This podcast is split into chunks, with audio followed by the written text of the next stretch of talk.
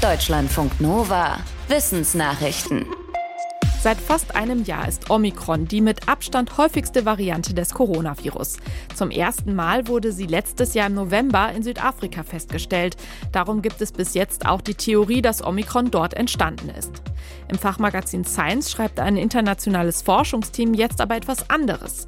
Es hat tausende Virusproben untersucht, die letztes Jahr in verschiedenen afrikanischen Ländern entnommen worden waren. Dabei stellten die Forschenden fest, dass schon Monate vor Omikron viele Vorläufervarianten in Afrika zirkulierten, mit vielen Mutationen, die Omikron heute auch hat.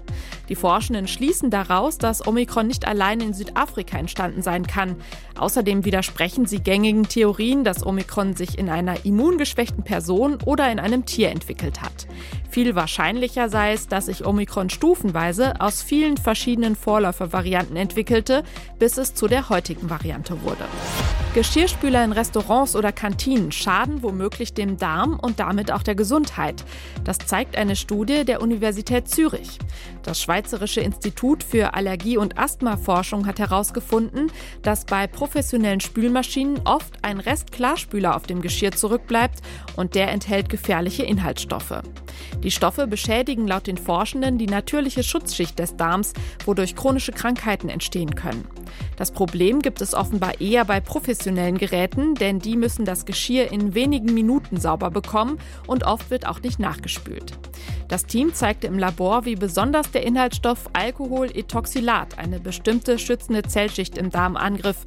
Ein Defekt dieser Barriere wird mit vielen Krankheiten und Allergien in Verbindung gebracht, wie Gastritis, Diabetes, aber auch chronischen Depressionen und Alzheimer. Viele Befragungen haben schon gezeigt, dass die Corona-Pandemie für junge Menschen sehr anstrengend war.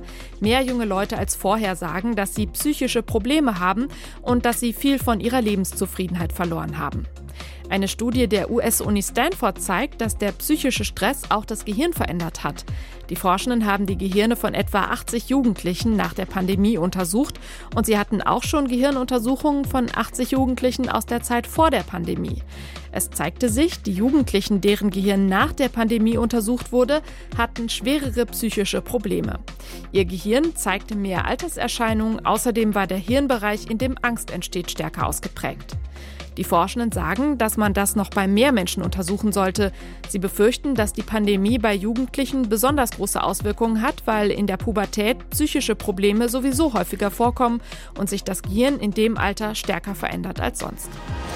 Neue Verschlüsselungstechnik könnte auch hilfreich sein, wenn zwei Länder sicher miteinander kommunizieren wollen. Ist eine Nachricht gut verschlüsselt, kann sie nicht von anderen Staaten abgehört werden. Jetzt hat Frankreich zum ersten Mal ein diplomatisches Telegramm verschickt, das mit einer besonders ausgefeilten Technik verschlüsselt wurde, und zwar mit der Postquantenverschlüsselung.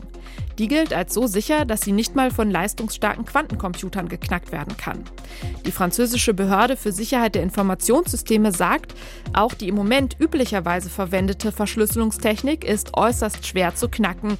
Aber vielleicht würden die Nachrichten ja gespeichert und dann später mit besserer Technik nachträglich entschlüsselt. Daher ist es wichtig, schon jetzt an noch komplizierterer Verschlüsselungstechnik zu arbeiten. Frankreich gilt als führend bei der Forschung der neuen Postquantenverschlüsselung. Das Telegramm, das die französische Regierung damit verschickt hat, ging an die USA.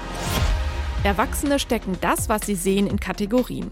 Das ist ein Mensch, das ist ein Gebäude, das ist ein Spielzeug. So in etwa. Ein Psychologieteam unter anderem von der FU Berlin zeigt, dass auch Babys schon solche Zuordnungen machen. Es machte Messungen am Gehirn von Babys, die zwischen sechs und acht Monate alt waren. Den Babys wurden über 100 Bilder gezeigt von Menschen, Häusern und Spielzeugen. Es zeigte sich, dass die Babys die verschiedenen Bilder genau wie Erwachsene in Kategorien einteilten. Allerdings passierte die Zuordnung bei den Babys weniger präzise und auch deutlich langsamer. Das liegt daran, dass ihr Gehirn noch einen langsameren Rhythmus hat als das von Erwachsenen und die Verbindungen im Hirn noch nicht so ausgereift sind. Die Babys orientieren sich bei ihrer Einteilung vor allem an Helligkeit oder Form und Kanten. Ein Haus ist erkennbar durch ein spitzes Dach und viele Vierecke als Fenster, Spielzeuge sind eher bunt und Menschen haben ein Gesicht. Erwachsene achten dagegen auf komplexere Details. Max Beckmann ist der teuerste deutsche Künstler. Ein Selbstbildnis von ihm ist gestern in Berlin für 20 Millionen Euro versteigert worden. Das ist etwas weniger als erwartet, aber trotzdem eine Rekordsumme. Nie zuvor wurde in der Bundesrepublik so viel für ein versteigertes Kunstwerk gezahlt. Es stammt aus einer Privatsammlung aus der Schweiz. Vorher hatte es Beckmanns Frau gehört. Max Beckmann malte das Bild mit dem Titel Selbstbildnis Gelb-Rosa 1943, als er schon im Exil in Amsterdam lebte. Dorthin war er nach der Machtübernahme der Nationalsozialisten geflohen. Seine Kunst galt in der Nazizeit als entartet. Beckmann starb 1950 in New York. Der bisher höchste Auktionspreis für ein in Deutschland verkauftes Bild lag bei 5,5 Millionen für Beckmanns Die Ägypterin. Sein Anti-Nazi-Gemälde Hölle der Vögel wechselte in London sogar für 41 Millionen Euro den Besitzer. Deutschlandfunk Nova